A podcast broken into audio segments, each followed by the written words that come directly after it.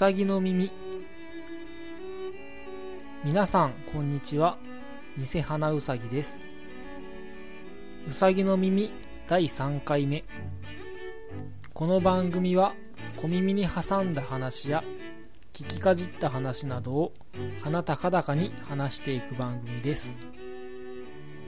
卵という漢字。皆さん使い分けはどうされていますか？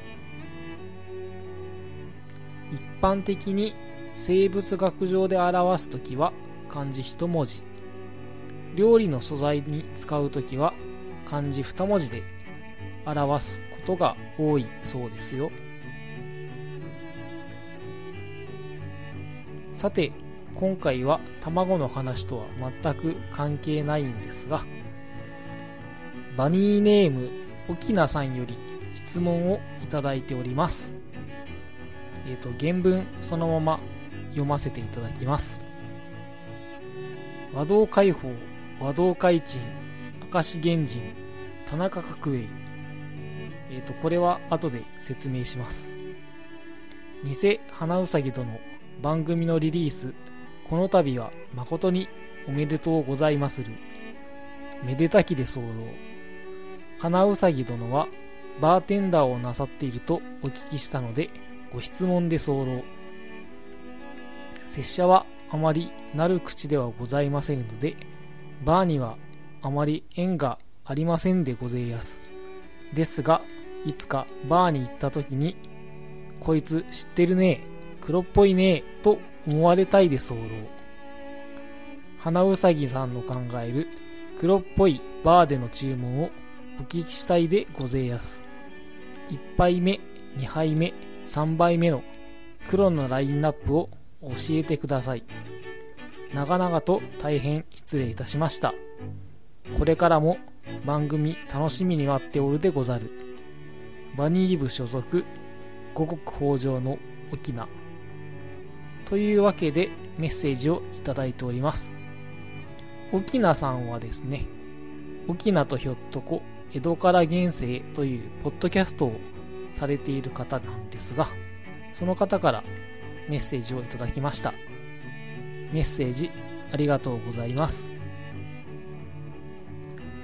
それからですね、えっ、ー、と、冒頭に言った文章は、ラーメンズの日本語学校アメリカンというコントがあるんですが、この一部になります。もし気になる方がいらっしゃいましたら、ぜひ見てみてください。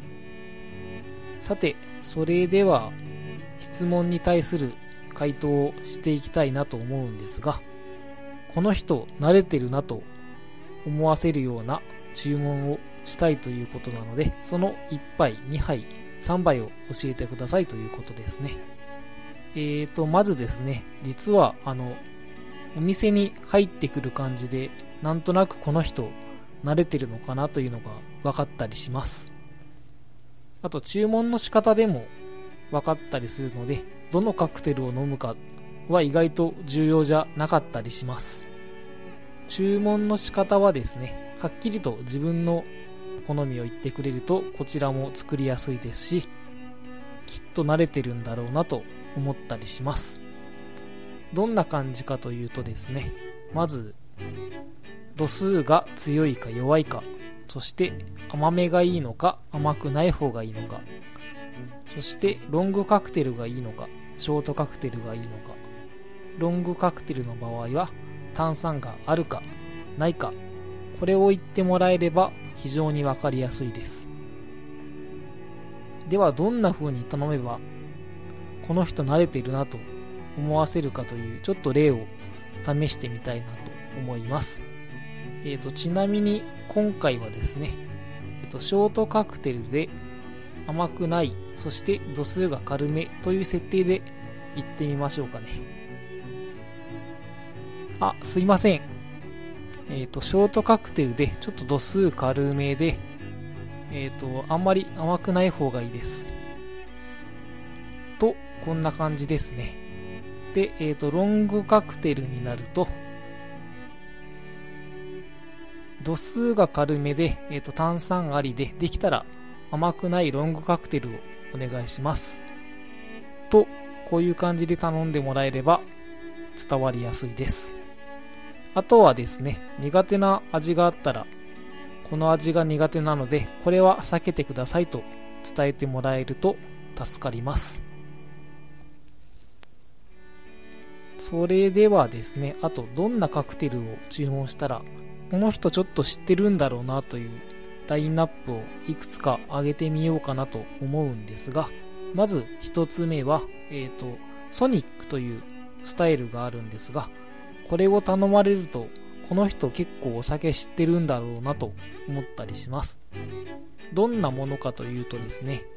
えっ、ー、と、ジントニックのバリエーションみたいなものと思ってください。作り方はですね、お酒とトニック、ソーダ、これでできます。えっ、と、普通ジントニックとかはですね、お酒と,、えーとトニックで仕上げるんですが、このトニックの量を通常の半分にしてあとはソーダで仕上げます。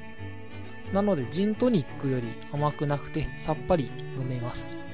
ちなみにこのスタイルで僕が好きなのはシェリーソニックですね。シェリーでも特に辛口の方を使った方が美味しくできるんじゃないかなと僕は思いますそして2杯目はスロージンフィズですえー、ジンフィズは確か前回も少し触れたんですが、その仲間みたいな感じですね。まず、フィズというのがカクテルの一つのスタイルになるんですが、えーと、フィズはですね、お酒とレモン、そしてシロップ、そしてソーダで作るカクテルになります。なので、このスロージンフィズの場合は、えーと、スロージンというリキュールですね。これがベースになります。味の方は結構甘ざっぱりしているので飲みやすいですし度数もリキュールなのでそんなに高くなっていないですそして3杯目ですねえっ、ー、と3杯目はスノーボールというカクテルを紹介したいなと思います。えっ、ー、とこのカクテルはですねえっ、ー、とアドボカートというリキュールを使うんですがこのリキュールもそんなにメジャーな方ではないので知っていたらあこの人お酒好きなんだなと思ったりします。ちなみに味の方はですねクリームソーダみたいな味がします。あすいません。材料言ってなかったですね。えっ、ー、と材料の方はえっ、ー、とこのアドボカートと,、えーとあとレモンかライム。そしてジンジャーエールで仕上げます。とりあえず、えーと、思いついた3杯をお伝えしてみたんですがいかがだったでしょうか？もう少し甘い方がいいとかもう少し甘くない方がいいとかあとはですねショートカクテルがいい。ロングカクテルがいいなどなどありましたらどうぞまたメッセージの方お待ちしております。ということで今回はお便り紹介ということで、えーと、以上となります。それではですね前回同様にハッシュタグをいただいた方のお名前をお伝えしていこうかなと思います。えーとまずはじめにあやほさんそしてえのさんあやなさんあとはですね、えっ、ー、と、皆さん、ポッドキャストの番組をされているので、番組名とお名前を呼んでいこうかなと思います。えっ、ー、と、お弁当の蓋を配信されている鬼おろしさん。レントよりなおゆっくりとと、レントよりなおゆっくりとアンコールを配信されている八部九夫さん。冬のライオンを配信されている椿ライドウさんそして今回メッセージをいただいた、えーと、沖縄とひょっとこ江戸から現世をされている沖縄さん以上の方から、えーと、ハッシュタグをつけてつぶやいていただいてもらっています。皆さんありがとうございました。そして、えーと、他にもですね、えーと番組のアカウントの方にもいろいろな反応をいただいています。皆様いろいろな反応をありがとうございました。えーと、それからですね、募集していたメッセージテーマの、えー、昨日、昨日じゃない、えーと、夜に食べても罪悪感のないもの、こちらはですね、えっ、ー、と、あやなさんと八部九夫さんからいただいています。あやなさんからはですね、魚肉ソーセージを紹介していただきました。魚肉ソーセージは確かにお手軽に食べられていいですよね。それからサラダとかにも入れても味のアクセントになったりするので、とても便利ですね。それからこの魚肉ソーセージなんですが、あのちょっと思い出のある食べ物で、僕の亡くなった母方の祖母がですね、よくあの買い物に行った時に買ってきてくれて、おやつにくれたり、あと料理に入れてくれたりしたので、とても懐かしい味がするなと思いながら、最近は食べるようになりました。そして次に八部九夫さんからは、お豆腐を紹介してもらっています。えーと、ちなみにですね、おすすめの食べ方を紹介してもらっているんですが、えーと、八部九夫さんはですね、お豆腐に醤油をかけて、とろけるチーズを乗せて、チンして食べるそうです。これは結構ボリュームもあるので満足できそうですよね。あとこれなんか、あの、おつまみにもなりそうでいいですね。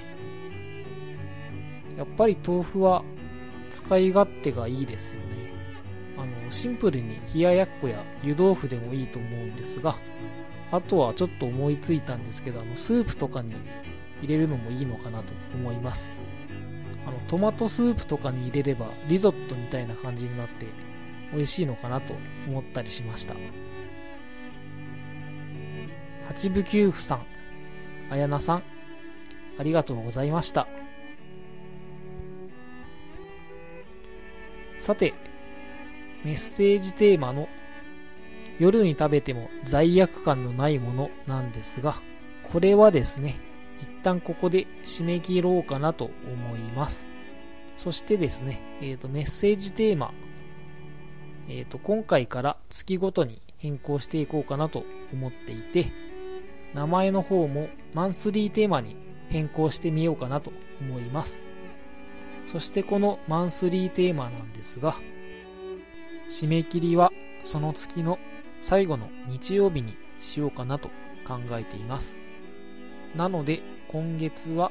11月の24日、これが締め切りになります。